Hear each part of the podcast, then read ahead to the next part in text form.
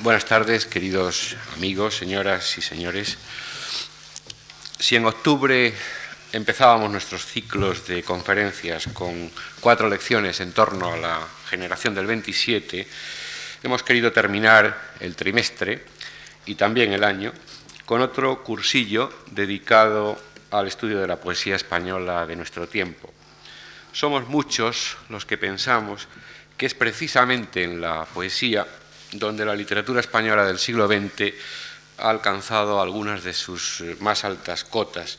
Y por lo tanto seguimos pensando que su análisis debe ser eh, renovado eh, constantemente, sobre todo cuando se tiene algo que añadir, algo nuevo que añadir sobre el asunto, como es el caso que nos ocupa, porque contamos de nuevo en esta casa con la colaboración de uno de los eh, más prestigiosos investigadores de nuestra poesía, eh, Víctor García de la Concha, que en tres lecciones, hoy día 1, el jueves día 3, y contrariando un poco los eh, usos de esta casa, el viernes día 4, hablará de la modernidad poética en España. Víctor García de la Concha nació en Villaviciosa en 1934 y es catedrático de literatura española de la Universidad de Salamanca. Dirige la revista literaria Ínsula, colecciones tan conocidas y prestigiosas como La Austral, Clásicos Castellanos de Espasa Calpe, y su tarea investigadora, eh, que no les voy a a relatar eh, porque nos ocuparía excesivamente nuestro tiempo, se centra fundamentalmente, diría, en la poesía española en general, pero sobre todo en la poesía española del siglo XX y en la literatura hispánica del Renacimiento, con especial atención a las eh, relaciones entre literatura e ideología y espiritualidad. Eh, ha sido secretario del Departamento de Creación Literaria de esta fundación y es autor, entre otras eh, muchas obras, de libros como El arte literario de Santa Teresa, quizá alguno de ustedes recuerda un curso eh, que dio el año del centenario sobre este mismo tema en esta misma sala, Nueva lectura del Lazarillo, la poesía española de posguerra y en curso de publicación han aparecido ya dos de los cuatro volúmenes previstos, la poesía española de 1935 a 1975. Estoy seguro que ustedes, como nosotros, agradecerán mucho la presencia, la nueva colaboración en nuestras actividades de Víctor García de la Concha, a quien yo se lo quiero agradecer en nombre de esta fundación. Gracias también a ustedes por estar con nosotros.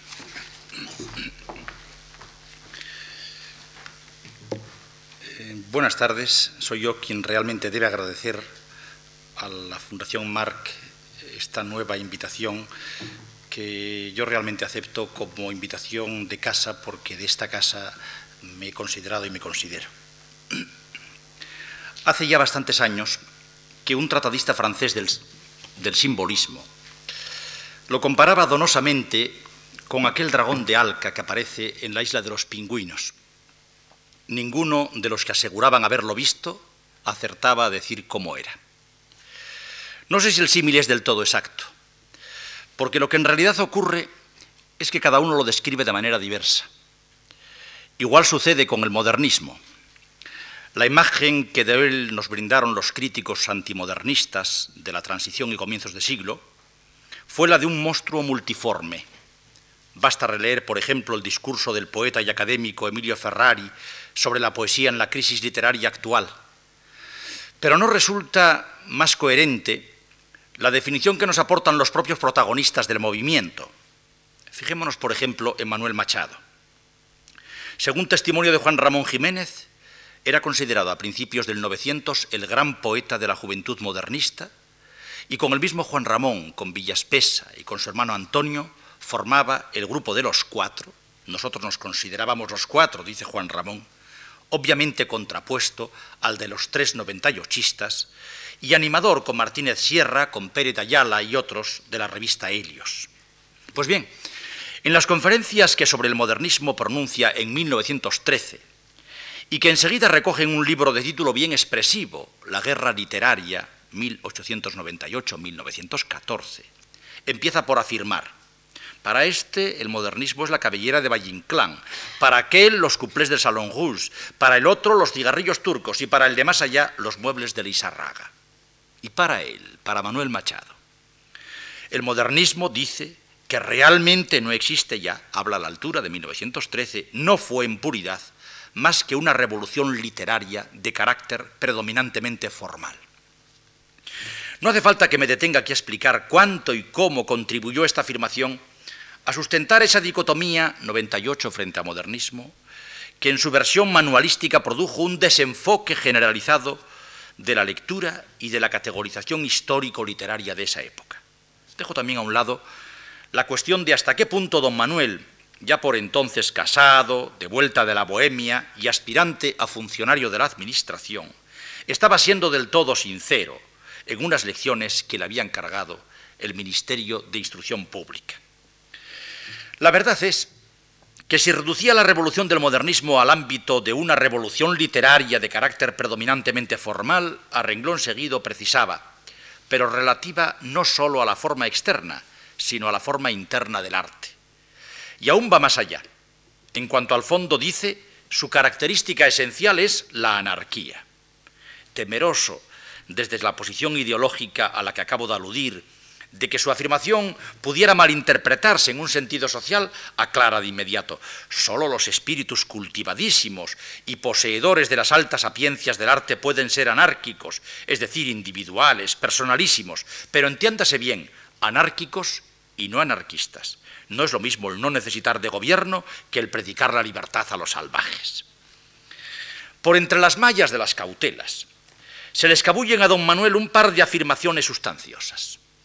Ante todo, que las viejas disciplinas, los dogmatismos estéticos que venían rigiendo, las manidas escuelas literarias poéticas, las estrecheces académicas y los cánones de preceptiva moral, todo eso fue lo que cayó arrollado, dice, a las primeras de cambio. Y en segundo lugar, que si alguna consecuencia grande y provechosa ha traído esa revolución en cuanto al fondo, es la de que el arte no es cosa de retórica, ni aun de literatura, sino de personalidad. Estas dos afirmaciones, que como enseguida veremos proyectan el modernismo sobre un espacio más amplio, debieron de pasar sin duda inadvertidas, como si de generalizaciones retóricas se tratara a los oyentes de entonces, y desde luego no han sido valoradas en su alcance por la mayor parte de la crítica posterior, distraída como aquellos por el señuelo de que todo quedaba reducido a cuestión de forma y contra la advertencia expresa de Manuel Machado a la forma externa. Cabría todavía añadir una tercera prueba de la multiformidad con que el modernismo fue percibido.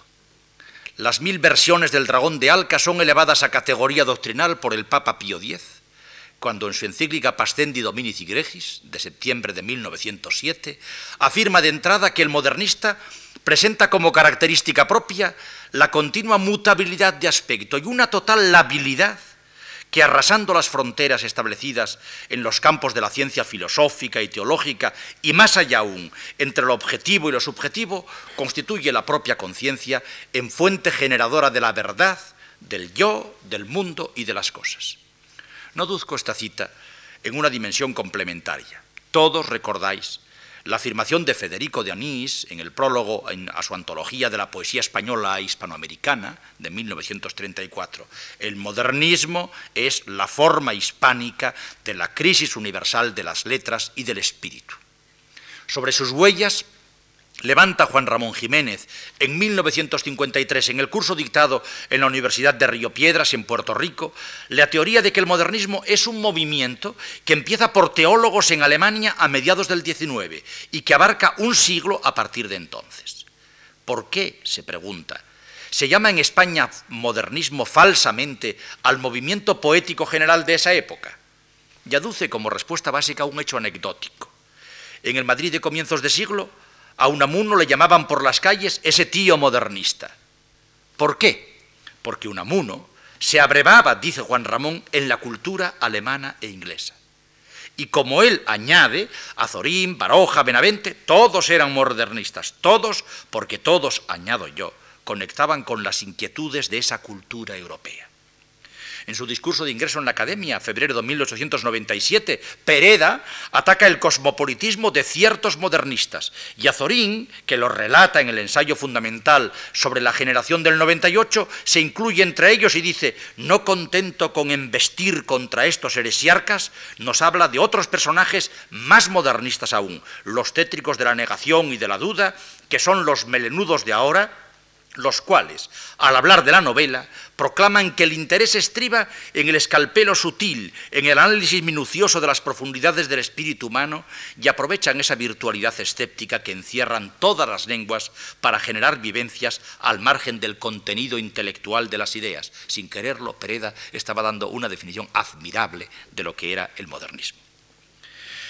Creo que el simple esbozo de estas tres perspectivas, críticos literarios antimodernistas, protagonistas del modernismo literario y críticos doctrinales del modernismo, apunta en convergencia hacia ese espacio más amplio a que acabo de aludir, que rebasa ampliamente una concepción del modernismo contraída al terreno de las artes y dentro de ellas, en el arte literario, al plano de la forma, y por lo que hace a España como un fenómeno de excitación e importación hispanoamericana.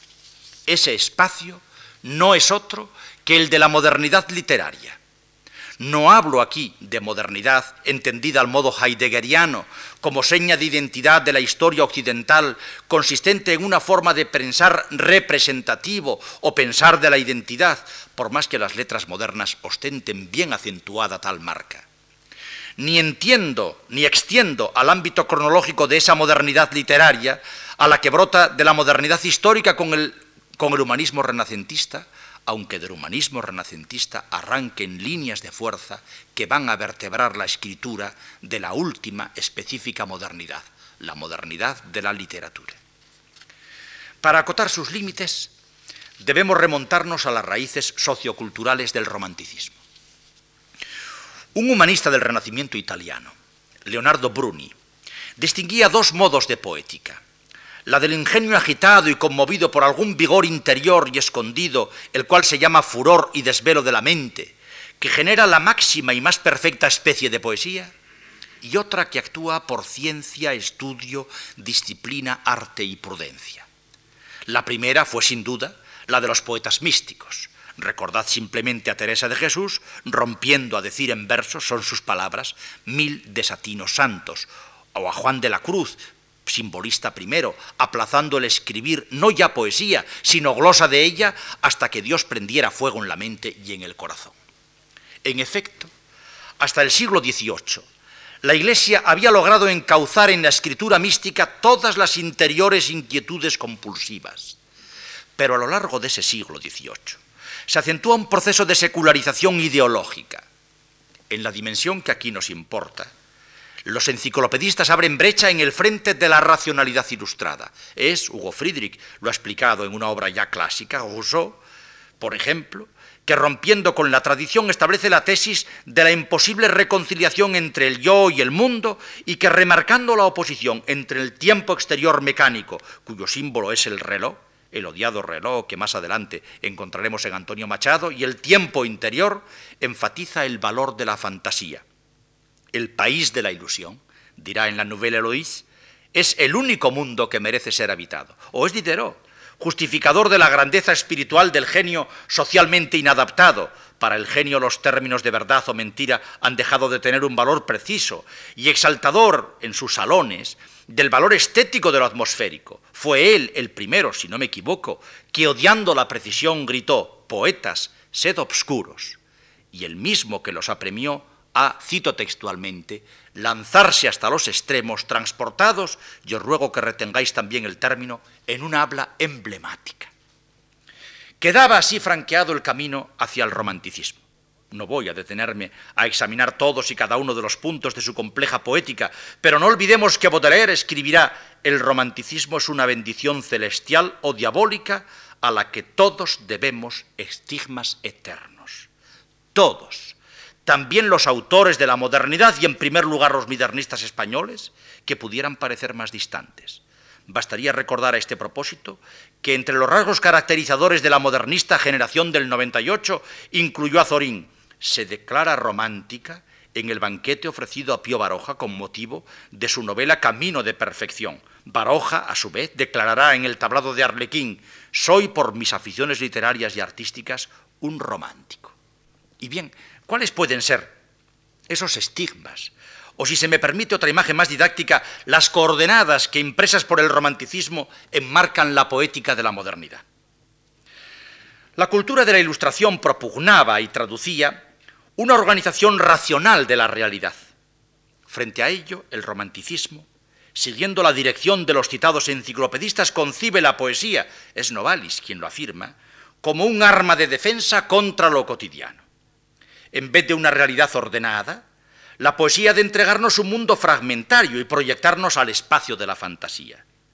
Frente al culto de la claridad del discurso intelectivo, el romanticismo, pienso en el propio Novalis o en Blake, exalta el valor penetrativo de la facultad visionaria en el ensueño. Frente a la admiración por el progreso y el futuro, el romanticismo prefiere la época heroica de cada pueblo y rescata a la Edad Media. Frente al cientificismo, alza la tradición popular, frente a la teoría, el mito. Pero sobre todo, y para no alargar más la lista, renunciando al propósito clásico del delectare et prodesse, que la Ilustración, como más tarde la literatura burguesa del realismo, tradujeron en la ecuación poesía igual a mensaje y gramática de buenos sentimientos, el romanticismo, Víctor Hugo lo pontificó definitivamente, concibe la poesía como medio heterodoxo de percepción metafísica por medio de una palabra que, cito textualmente, es un ser viviente, mucho más poderoso que aquel que la usa. Nacida de la oscuridad, crea el sentido que quiere. La palabra es mucho más todavía de lo que el pensamiento, la vista y el tacto externos puedan dar. Es color, noche, alegría, sueño, amargura, océano infinito. Es el logos de Dios. A comienzos del siglo XIX, había hablado Hegel del sentimiento de una nueva religión. Dios ha muerto. Podría parecer que España se mantenía incontaminada de ese fenómeno, pero viniendo a la época que ahora nos interesa, basta recordar las novelas de Clarín, o más expresamente la primera carta que pronto hará un siglo, en 1888, escribe don Juan Valera a Rubén a propósito de Azul. Según Valera, en la literatura de aquel momento se suprime a Dios o solo se le mienta para insolentarse con él, y al fondo de ella se adivina un infinito tenebroso, incognoscible, donde la imaginación percibe, así como en el éter, nebulosas o semilleros de astros, fragmentos y escombros de religiones muertas, con los cuales procura algo como ensayo de nuevas creencias y de renovadas mitologías. ¿Acaso, cabría preguntarse, se referirá solo Valera a Rubén y a los modernistas hispanoamericanos? Creo que no.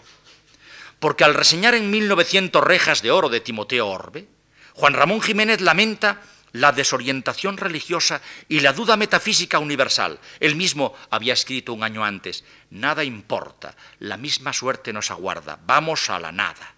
De ahí, de ese sustrato nihilista, con Nietzsche al fondo, brota una nueva ideología que genera una poética nueva y, en consecuencia, una nueva retórica. Tiene aquella bastante que ver con el movimiento krausista. López Morillas ha denunciado la hipertrofia literaria española entre 1845 y 1844, una hipertrofia, precisaría yo, meramente cuantitativa, porque genera simplemente y prácticamente una atrofia. Se producía como compensación del enflaquecimiento que padecen otras manifestaciones del espíritu. Y frente a ello se alza el krausismo proclamando que toda la vida es arte, y urgiendo al artista para que en su obra se dedique a unificar y a dar sentido a las múltiples y dispares facetas de la propia experiencia vital. Como es bien sabido, la influencia del krausismo en el proceso literario hispánico no ha de buscarse tanto en una concreta tipificación de temas y formas, cuanto en la configuración de una atmósfera en la que se educaron Juan Ramón y los Machado, Azorín, Martínez Sierra, Pérez de Ayala, y todos ellos profesan la nueva ideología, el culto de la estética, de la belleza y de la verdad, maridadas en lo que Juan Ramón bautizó como ética estética. Al explicar en el curso de Puerto Rico la trayectoria del modernismo, Juan Ramón sostiene que en España el modernismo se distinguió por un mayor sentido interior, puesto que no hubo, como en Hispanoamérica, exotismo. La dirección concluye es krausista. La afirmación me parece válida, referida a él y a su grupo, pero hay otras líneas muy interesantes, por lo tempranas, que coincidiendo en aspectos esenciales ofrecen variantes. Debemos a Richard Cardwell, el hispanista británico, una serie de estupendos estudios sobre la poesía de las dos últimas décadas del XIX, el primer tranco de la modernidad literaria hispánica. Cuatro años antes de que apareciera Azul, y mucho antes, por tanto, de que Juan Ramón confesara vivo únicamente por y para la belleza, escribía Manuel Reina, mi corazón se arrodilla delante de toda belleza. Os invito a leer La vida inquieta. Allí se palpa el desasosiego metafísico.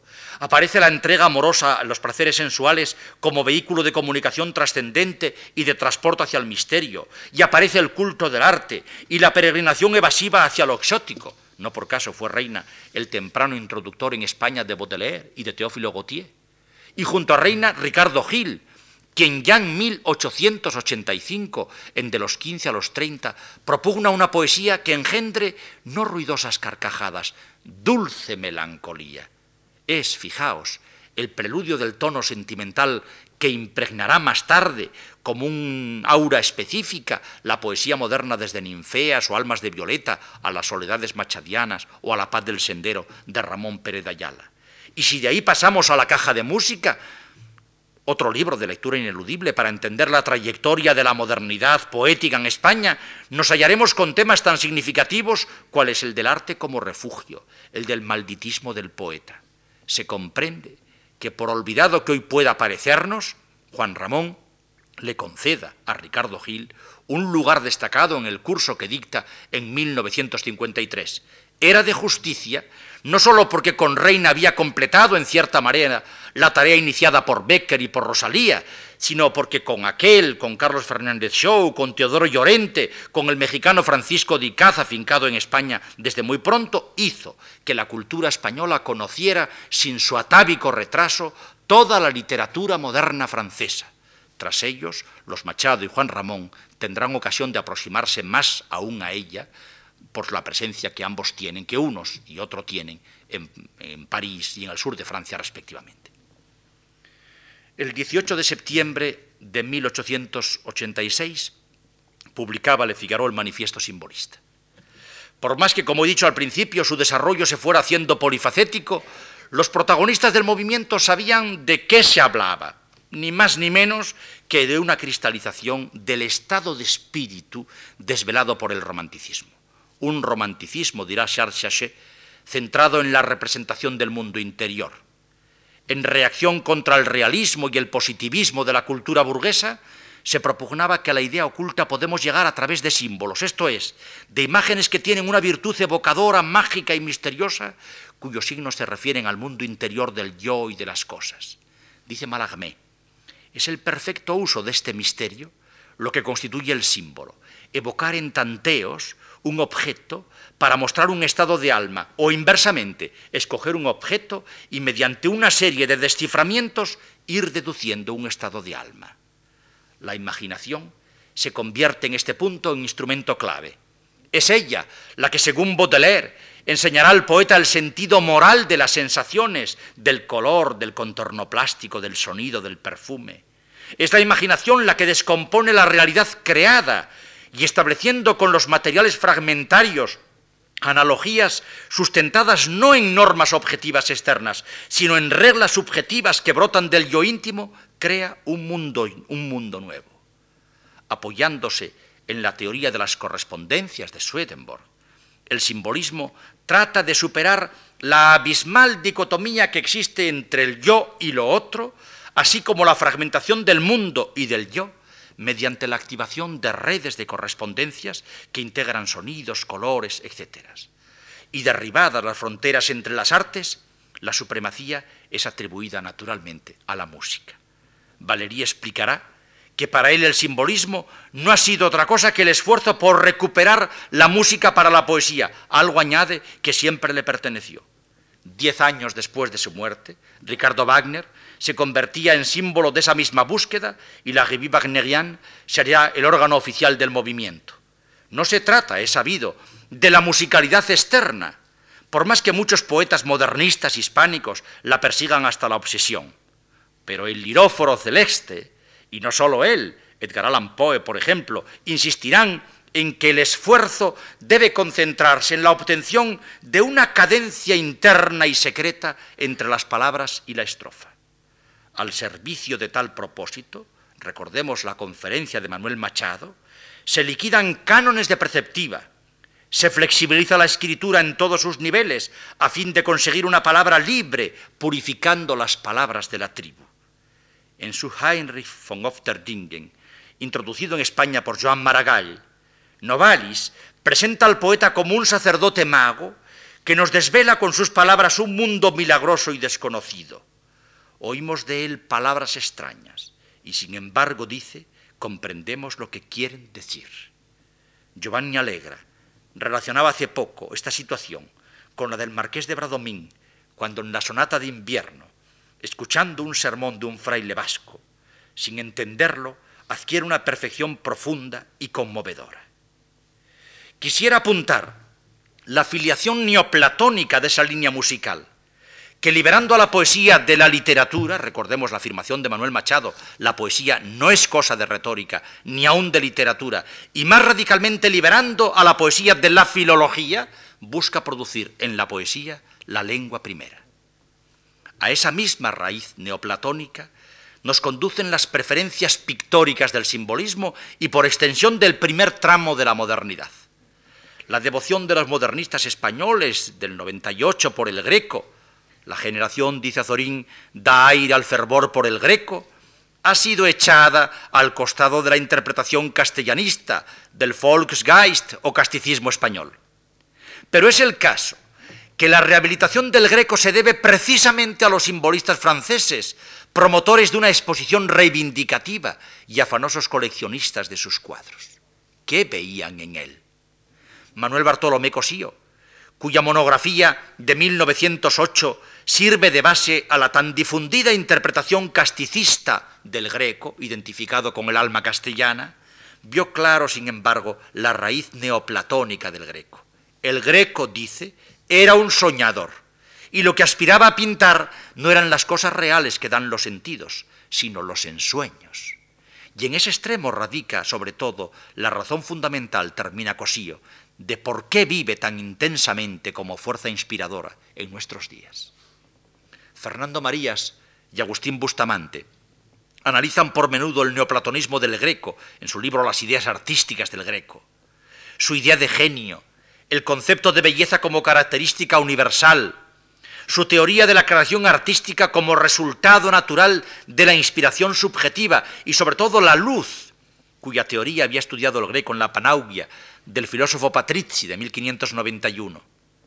Yo me pregunto si no pueden ser aplicados a muchos poemas de la modernidad y en concreto del modernismo simbolista, estas líneas con que Marías y Bustamante concluyen el capítulo sobre el neoplatonismo del Greco. Visión subjetiva y pictórica, casi un impresionismo fenoménico del mundo natural, representación alegórica basada en las analogías lumínicas del neoplatonismo, de lo sobrenatural descorporizado, embellecido, hiperpictórico. Y por más que parezca distante, es reducible al mismo principio la pasión de los modernistas simbolistas por el prerrafaelismo. Walter Benjamin acusaba a la sociedad industrial de haber matado en las reproducciones artísticas el aura esa atmósfera de luz y de aire que el greco supo imprimir como nadie, bueno, como Velázquez, en sus cuadros. León Dodé asoció ese aura a la melancolía, y es esta, recordad a Ricardo Gil, la que los poetas simbolistas buscaban en los iconos, en los primitivos, tanto como en, Dante Gabriele Rossetti. Permitidme que en aras de la brevedad eluda aquí el desarrollo del muy extenso capítulo que el simbolismo cromático ocupa en la poética de la modernidad, en su primer tramo modernista. Basten solo unas pinceladas tomando como pauta a Juan Ramón. En sus notas, que no tienen desperdicio para la construcción teórica de una poética de la modernidad simbolista, confiesa Juan Ramón que una de sus preocupaciones básicas es la creación de un ambiente, porque aclara, no es el objeto, sino el ambiente el que crea la emoción. ¿Qué diferencia hay, a pesar de tocarse la misma campana, del ángelus de la mañana al ángelus de la tarde? Para Juan Ramón, tan gran prosista como poeta, los sentimientos son casi siempre una cuestión atmosférica, un grado más o menos de temperatura, un viento más o menos sutil, una luz más o menos de oro determina un estado de alma. Y a la inversa, diría yo. De ahí que la dimensión propia de la forma de aprehensión de la modernidad poética simbolista y modernista sea la del instante. Alguien ha definido el impresionismo como el color en el tiempo. Becker había ensayado este principio de condensación en la poesía española. Y tras Becker insistieron en el procedimiento y, digámoslo sin miedo, lo perfeccionaron algunos de esos poetas citados de la primera etapa de la modernidad española. Después vino Juan Ramón. ¿Qué es lo que más le gusta en la vida? Le preguntó en una ocasión una poetisa americana. Y Juan Ramón respondió, mirar, ver, ver colores. Para el pintor, continuó Juan Ramón, el mundo se compone de colores, de tres colores, rojo, amarillo y azul. Con su paleta de colores, el pintor es dueño del universo y puede crear un mundo propio. Este mundo, debo precisar, no tiene los contornos definidos de una teoría. Más que nada, dice Juan Ramón, tiendo a dar sensaciones de conjunto y también no hay dibujantes mejores que el polvo y la sombra. Lo mismo, exactamente lo mismo, dirá poco más tarde Gabriel Miró en nuestro Padre San Daniel. Nadie tampoco, mejor que Juan Ramón, podría servirnos de guía para comprobar en la práctica literaria la consecuencia del principio poético de la modernidad, de la fusión de las artes. Una página solo de su platero y yo, como he explicado en otra parte, el libro literario, quiero decirlo de paso, más krausista de la literatura española. Ese libro que es la crónica de un pueblo a lo largo de un año, por contraposición del tiempo histórico de Moguer con el tiempo instantáneo interior del Moguer de entonces. La titulada Ángelus vale por todo un tratado sobre la naturaleza, técnica y función semántica de la sinestesia. Y de la misma manera que se fundían las artes, se fundían los géneros literarios. Por eso se borran las fronteras entre novela y poesía y surgirá la novela lírica, que continuará en la literatura española a lo largo de generaciones sucesivas, de la generación del 14 hasta la generación del 27. Jarnés en El profesor inútil, miembro del 27, escribirá, renuncio al novelista y al dramaturgo. Se ve que uno y otro pocas veces se lanzan a perseguir lo desconocido, aunque presuman de haber montado un taller de aventuras. Solo el filósofo y el poeta son puros aventureros. Aquellos crean un conflicto esas vibrantes redes de canalillos que enlazan todas las ideas de las cosas. Habrá expresión más clara del soneto Correspondance de Baudelaire. Esas vibrantes redes de canalillos que enlazan todas las ideas de las cosas o todas las imágenes de las cosas, solo el filósofo y el poeta las pueden percibir intensamente. No se puede expresar con mayor claridad, a la altura de la poética de 1927, la vinculación a los propósitos de la poética de la modernidad. Al hablar de Diderot, os he pedido que retuvierais una concreta expresión suya. Pedía él a los poetas oscuridad, por contraposición a la claridad racionalista y didáctica. Y le surgía, cito textualmente, a lanzarse hasta los extremos en un habla emblemática. Los poetas de la modernidad le obedecieron y fueron los simbolistas franceses los primeros que para ello tomaron como maestro a Góngora. El manualismo historiográfico español ha relacionado la rehabilitación de Góngora con la llamada generación del 27, que naturalmente ni es generación, ni es del 27, pero esa es otra historia. Y ha pasado por alto que Azorín registra como actitud propia del modernismo 98ista dicho empeño. Escribe Azorín, rehabilita a Góngora, uno de cuyos versos sirve de epígrafe a Verlaine, que creía conocer al poeta cordobés. Bromita zoriniana reticente aparte, que creía conocer al poeta cordobés. Es un hecho que los simbolistas se interesaron en su lectura. Y por algo, Estacio y Góngora de los poetas para los ojos, llamó al greco don Manuel de Faria y Sousa en su fuente de Aganipe, 1646. Estacio y Góngora de los poetas para los ojos. Y en efecto, el Greco y Góngora anduvieron emparentados en la estética. Unamuno, en aquel famoso artículo, hay que ser bueno y justo, Rubén, qué curioso, después de lo injusto que él había sido con Rubén, dice, Rubén no venía, como todos creen, de París, venía de Góngora.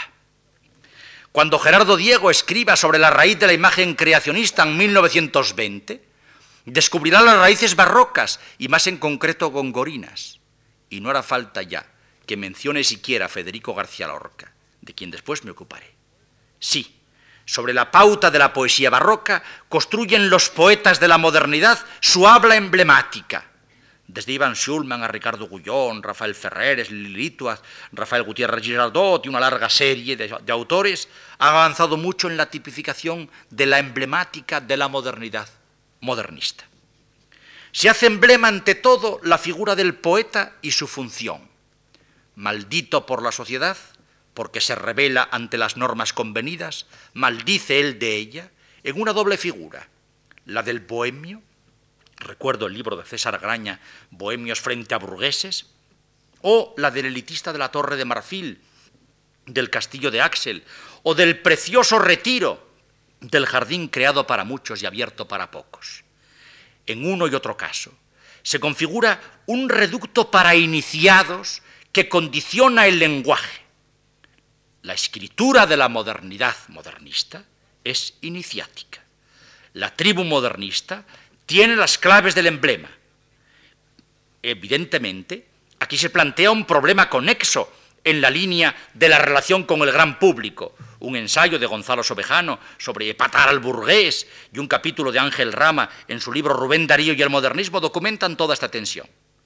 Los poetas de la modernidad hispánica sintieron la necesidad de autorretratarse frente a la sociedad. Baste recordar el yo soy aquel que ayer no más decía, con que Rubén abre sus cantos de vida y esperanza. El yo soy como las gentes que a mi tierra vinieron de Manuel Machado, o Mi infancia son recuerdos de un patio de Sevilla de don Antonio. Y coinciden en el tiempo las novelas de artista, en cierto modo prefiguradas por las ilusiones del doctor Faustino de Valera, y de la que las de Martínez Ruiz o Pérez Ayala son absolutamente paradigmáticas. Gutiérrez Girardot, que más que como expresión de una crisis, prefiere ver el modernismo como un período de desarrollo y de transición de la racionalidad occidental intensamente ligada en relación de tensión con la institución eclesiástica, señala la paradoja de que al mismo tiempo y en la misma medida en que la visión milagrosa del mundo fabricada por el catolicismo decrece, aumenta la sacralización del mundo. Efectivamente, en la primera modernidad crecen el ocultismo, aquí se traducen muy pronto los libros de Allan Kardec y de Madame Blavatsky, se multiplica la teosofía, pensemos en Valle Inclán, se amplía el ámbito de la sacralidad mágica y en una nueva serie de contrafacta que recuerdan los sermones renacentistas y las misas de amor, Baudelaire consagrará el poeta 60 de Le Fleur du Mal a su amada Francisca con el título litúrgico de Francisca Eme Laudes. Y en la misma línea se escribirá el Ite Misa Est, preñado de erotismo, de las prosas profanas de Rubén, o el preludio de las soledades machadianas, mientras la sombra pasa de un santo amor, hoy quiero poner un dulce salmo sobre mi viejo atril, acordaré las notas del órgano severo al suspirar fragante del pífano de abril, al grave acorde lento de música y aroma, la sola y vieja y noble razón de mi rezar levantará su vuelo suave de paloma y la palabra blanca se elevará al altar. Un poco más adelante, en el mismo libro Soledades, el poema 37 tiene claras reminiscencias del cántico espiritual de San Juan de la Cruz, Oh, dime noche, amiga, amada vieja, y podría seguir aduciendo textos desde Villaspesa a César Vallejo en poesía, desde Azorín y Pérez Ayala a Cansino Sassens en novela. La primera monografía de la hasta hoy tetralogía del Lilituac, Erotismo fin de siglo, perdón, Transformación Industrial y Literatura en España, plantea una de las dualidades básicas en que se inscribe la tópica emblemática de la modernidad en su primera etapa española, la oposición del campo frente a la ciudad. Se insistía mucho en la transición del siglo en las consecuencias anímicas desastrosas de la vida en las grandes ciudades, grandes se creían entonces. La ciudad era, por lo demás, el emblema de la burguesía. Por eso frente a ella se potenciará el retorno a la naturaleza y al negocio, al nec otium, se opondrá el ocio atento. Es, por ejemplo, el tema central de la paz del sendero. Y así llegué a pensar, si la vida es tan dura y el arte es un consuelo, el arte no es la vida, el arte está en la altura. Supe encontrar entonces un refugio en la calma solemne del regazo de la naturaleza y en su amante cultivo aleccionada el alma, tranquilo, sereno, en mi rincón apacible, escuché lo nefable y miré lo invisible porque vi, gusté y oí y palpé la belleza. No hace falta explicitar la significación bodeleriana de ese regazo de la naturaleza. Naturaleza es templo de vivientes pilares, en que por medio de sensaciones logra el poeta aprender los misterios, la significación última de las cosas, su belleza. En el ideal de humanidad para la vida, se preceptúa el deber de conocer, amar y santificar la naturaleza, porque ella compendia en sus múltiples hermosuras la verdad última. Y como sé, continúa Pérez Ayala, que fuera de esta madre no hay más que palabras, palabras y palabras, yo intento amalgamar aquellas palabras misteriosas que evoquen inefable la esencia de las cosas, que inunden a las almas de dulce sentimiento. No me importa ahora la calidad, ciertamente muy limitada, de estos versos, sino su trasfondo de teoría poética. En efecto, resumen una de las direcciones del retorno a lo natural, la que dentro del simbolismo modernista puede ser ascrita a una actitud de humildad ante la realidad y la mística de las cosas sencillas. Frente a la valoración de la técnica, el aprecio redescubridor de las cosas viejas envueltas en su aura. Sin salirnos de Pérez de Ayala, cabría señalar la relación de sus poemas sobre la vieja casa de campo o el entrañable armario de luna con poemas de Francis James. En definitiva, aquí late toda la teoría que Ortega esbozaba de Azorín como primores de lo vulgar. Pero paralela a ella se configura otra dirección sobre la oposición emblemática de la ciudad uniformadora y alienante frente al campo y la ciudad castizos. La simple evocación de Campos de Castilla me ahorra el desarrollo, pero no en cambio me ahorra el recordatorio de algo que pocas veces se dice, y es que una vez más fueron los simbolistas y los posimbolistas franceses los que iniciaron la exploración castiza de España. Basta como prueba podíctica el hecho de que el primer poema castellano, el titulado de tema castellano, el titulado Castilla de Manuel Machado, el ciego sol se estrella en las duras aristas de las armas y haga de luz los petos y espaldares y flamean las puntas de las lanzas, está calcado sobre un modelo de Leconte de Lisle estrechamente ligado al retorno a lo castizo, se halla, en fin, el retorno desde la civitas de hoy, la urbe, la ciudad industrial, a la de ayer. Pensad en Castilla de Azorín, o en la añoranza con que Juan Ramón teje en Platero y yo la estampa del moguer de antes de la industria y de la minería. No pretendo ignorar la dimensión de crítica social que subyace a estos dos últimos planteamientos. Es en lo que más se ha insistido. Prefiero por ello señalar las contradicciones que recientemente recordaba Saúl Yurkiewicz.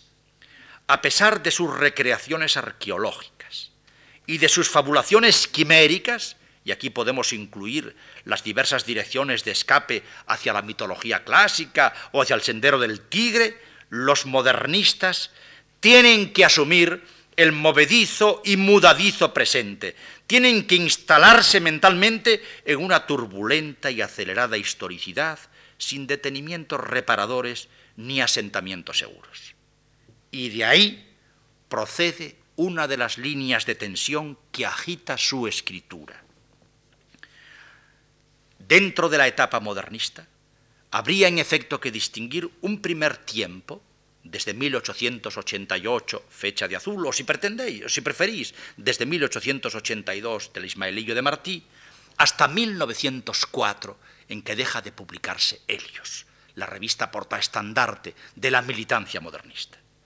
En 1903, Miguel de Unamuno, en su papel de Citator Hispanie, había llamado la atención de Antonio Machado y de Juan Ramón Hace falta saltar las tapias del propio corral.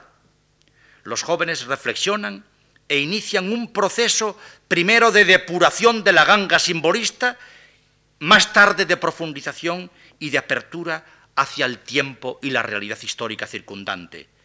Campos de Castilla, de Machado, Esto o Historias de Juan Ramón son libros suficientemente expresivos por sí mismos. Pero la escritura poética de la modernidad aparece agitada por otras tensiones. Señalaría dos ejes principales. Uno, el de la línea que se ciñe al propio vector de la poética. En su autorretrato de artista decía Machado, a distinguirme paro las voces de los ecos. Voces habían sido en el simbolismo Baudelaire, Mallarmé, Rimbaud, que habían logrado elevar la poesía a un plano trascendente, pero tras ellos, y ahí la tentación peligrosa, muchos ecos se empeñaban en volver la poesía al campo de la literatura. Su tarea se agotaba en la búsqueda de imágenes una y mil veces moldeadas y repetidas, o en el recurso fácil a la mitología o al folclore. Aparentemente dominan el habla emblemática del movimiento de la modernidad, pero hace falta ver si esos emblemas nos conducen hasta lo profundo, o más bien, como en, una herencia del Parnaso, nos hacen detenernos en ellos mismos. Jacques Rivière resume de manera clara el prototipo del poeta de la modernidad, una inteligencia que va inmediatamente hasta el fin, que no haya rémora alguna en las cosas que inventa, sino que pasa por ellas al instante. El empeño autocrítico de Antonio Machado depurando las soledades de 1903 hasta la hermosa decantación de las soledades de 1907, o la maceración y misericordia a que Juan Ramón somete hasta el final de su vida su producción primera, resultan ejemplares al efecto. El segundo eje fundamental de tensión a que me refiero se establece entre distintas direcciones de la tópica emblemática. Basta pensar en la oposición de trayectoria que supone el exotismo oriental, pongo por caso, y esa poesía de la naturaleza remozada por una fresca sensualidad y por la visión impresionista de las cosas al modo de Francis Yam. Los objetos vuelven ahí a vivir por sí mismos, pero se despojan de la dureza de contemplación que ejercitaban el realismo y el naturalismo. Ese tipo de tensión no se produce solo en autores diversos. El poeta moderno, es y sabe que es un alma dividida. Si Rubén dice, mi novia es España, mi querida de París, Antonio Machado, tan castellano reconoce, adoro la hermosura, y en la moderna estética, corté las viejas rosas del huerto de Ronsar. Llegados a este punto, debo introducir una inflexión de perspectiva histórica. Acabo de indicar que en la etapa de la primera modernidad, la modernidad modernista, cabría distinguir dos tiempos. Un primer tiempo de militancia fanática hasta 1904 y una segunda época en que unos, los mejores, avanzan hacia la depuración y hacia la profundización, así como a su apertura hacia el tiempo histórico, en tanto que otros se quedan anclados como meros ecos.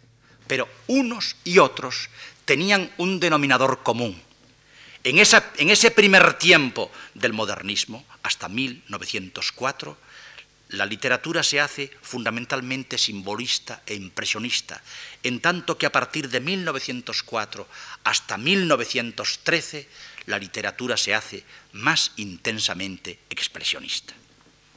1913 es el final de una guerra, la guerra literaria la denominó Manuel Machado una novela, Troteras y Danzaderas de Pérez Ayala, y una obra de teatro genial, más genialmente comentada por don Alonso Zamora Vicente, Luces de Bohemia, son la crónica sentimental del final de esa guerra literaria.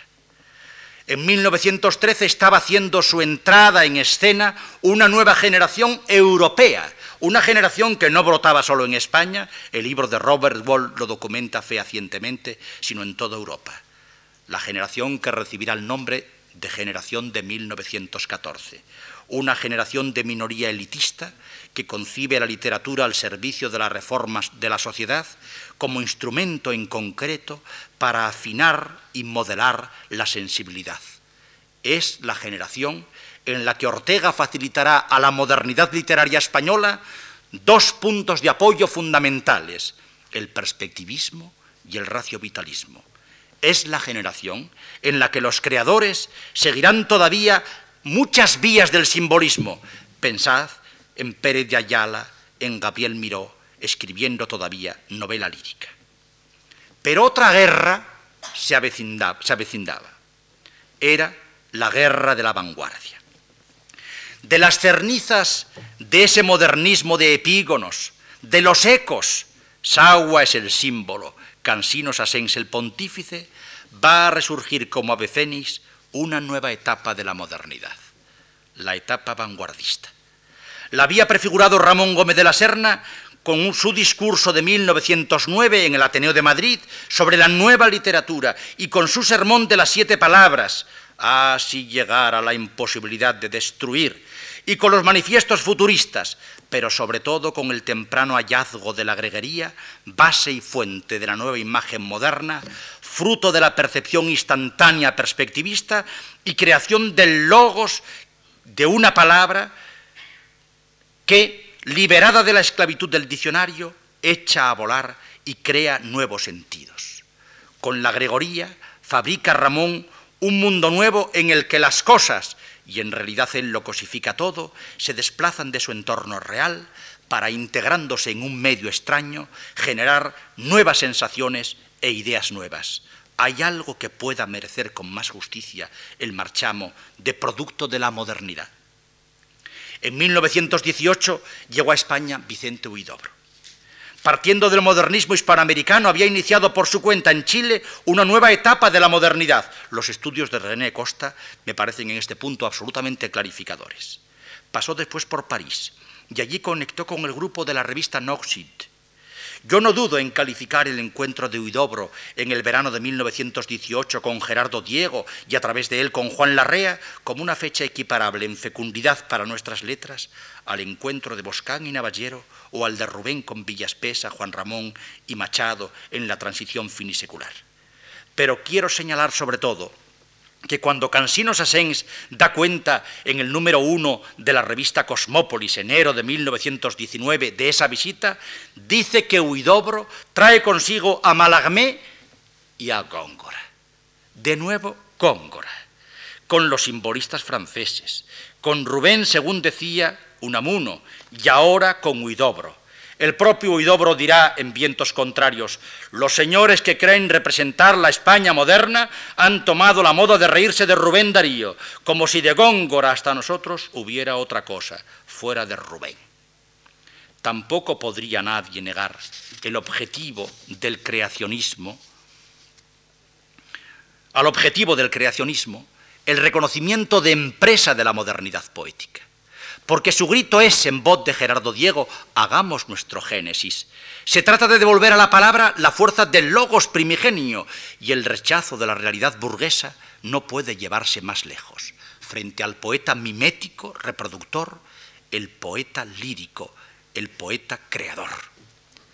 Integrado en el movimiento ultra, que en poesía desarrolla a la par la vertiente ultraísta, el creacionismo comparte con el ultraísmo un habla emblemática que a primera vista podría parecer contradictoria de la modernidad modernista. La urbe, la energía, la máquina, el sport. Pero no hay que dejarse engañar. En un reciente artículo, Klaus Meyer-Minemann ha mostrado la cara oculta del modernismo, la de lo moderno del modernismo. Porque una vez más, la simplificación manualista ha reducido el modernismo a la morbidez lánguida, a las mujeres hechiceras o exóticas. Pero está también, y cuán intensamente en el modernismo, la obsesión cosmopolita, el gusto por el utillaje del siglo mecánico y los medios de locomoción. En realidad, con el modernismo se inicia el culto a lo nuevo y se tributa homenaje a la mutación permanente, a la moda cambiante. Modernismo es, en definitiva, sincretismo. Y así, aparentemente antitética, clara y resueltamente antitética, la vanguardia fue posible gracias a la revolución iniciada en la primera etapa de la modernidad por el modernismo. Era, dicho con otras palabras, un producto de la dinámica de progresiva autonomización del arte respecto de la realidad. como una etapa más de este proceso e inevitable consecuencia a la vez del mismo, fue la poesía pura. No es casual que uno de los protagonistas de la polémica francesa fuera l'abbé Bremont, historiador del sentimiento religioso en Francia, y que su concepto de la poesía enlazara, recordad el comienzo de esta lección, de esta conferencia, el comienzo de las raíces ideológicas de la modernidad, enlazara, digo, con la mística. Esa polémica abre una nueva etapa en la que entran en escena los poetas de la llamada generación del 27. En ese momento, roturado el camino por las vanguardias y sobre todo por Ramón y por el creacionismo, sentadas las bases teóricas por Ortega y Gasset y contrastadas en la polémica de la poesía pura, todo caminaba en busca de la mayor autonomía de la palabra. En 1923 escribe Pepín, Federico García Lorca a Pepín Ciria, al Giocondo. Ahora más que nunca, las palabras se me aparecen iluminadas por una luz fosfórica y llena de misteriosos sentidos y sonidos. No es modernismo, claro está, es simbolismo y modernidad. El canto quiere ser luz, añadirá poco más tarde. En lo oscuro, el canto tiene halos de fósforo y luna. Era ese valor el que sobre todo buscaban los poetas del 27 en el neopopularismo. Alberti lo dice en una de las cartas de Rute a Federico García Lorca. En las canciones populares se halla algo que está más allá de la realidad. Se entiende bien por qué Góngora podía fascinar a los nuevos poetas. Por su fuerte imaginación, esa facultad tan moderna, desde luego. Por su nuevo modelado del idioma, frase de Federico García Lorca, también. Pero sobre todo, y es algo que casi nunca se señala, por el divino sentido del valor emocional de la palabra. Tampoco se dice que a la hora de explicar en su conferencia sobre la lengua poética de Góngora el concepto de metáfora aprendido en el genial poeta cordobés, Federico recurre al esquema de un teórico del vanguardismo, Jean Epstein, para quien la metáfora es un teorema en el que se salta sin intermediarios desde la hipótesis a la conclusión.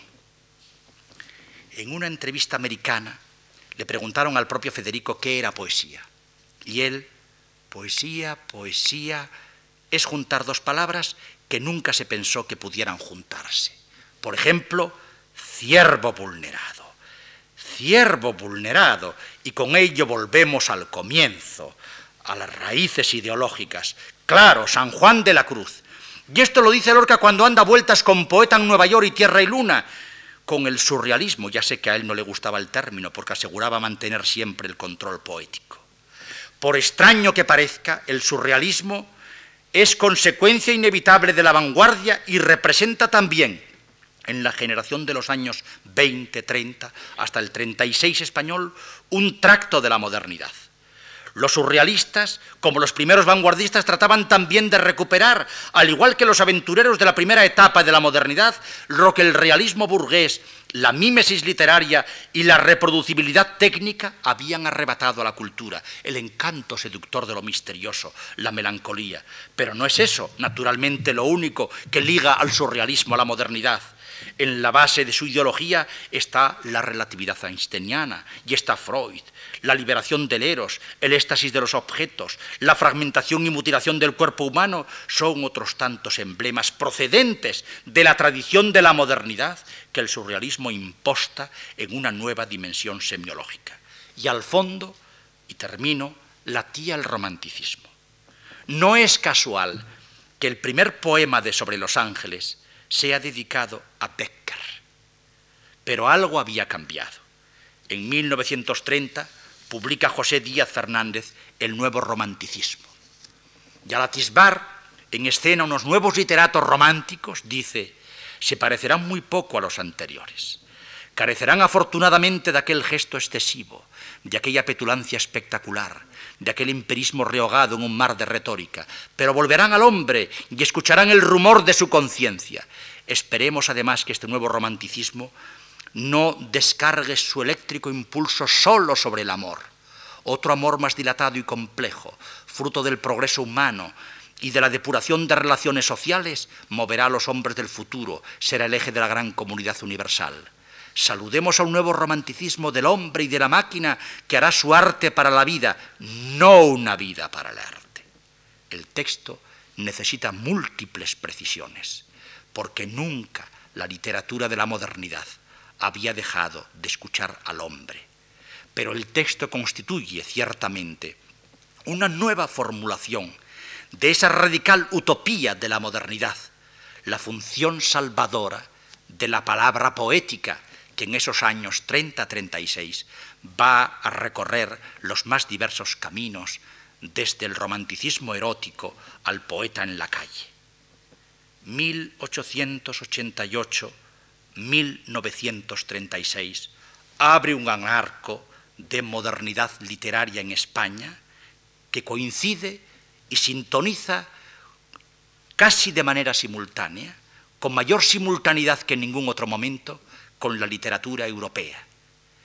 Mañana hablaremos de esa nueva modernidad que se abre con los años 50. A esta primera se le ha llamado con justicia edad de plata. De sus rentas seguimos viviendo. Muchas gracias.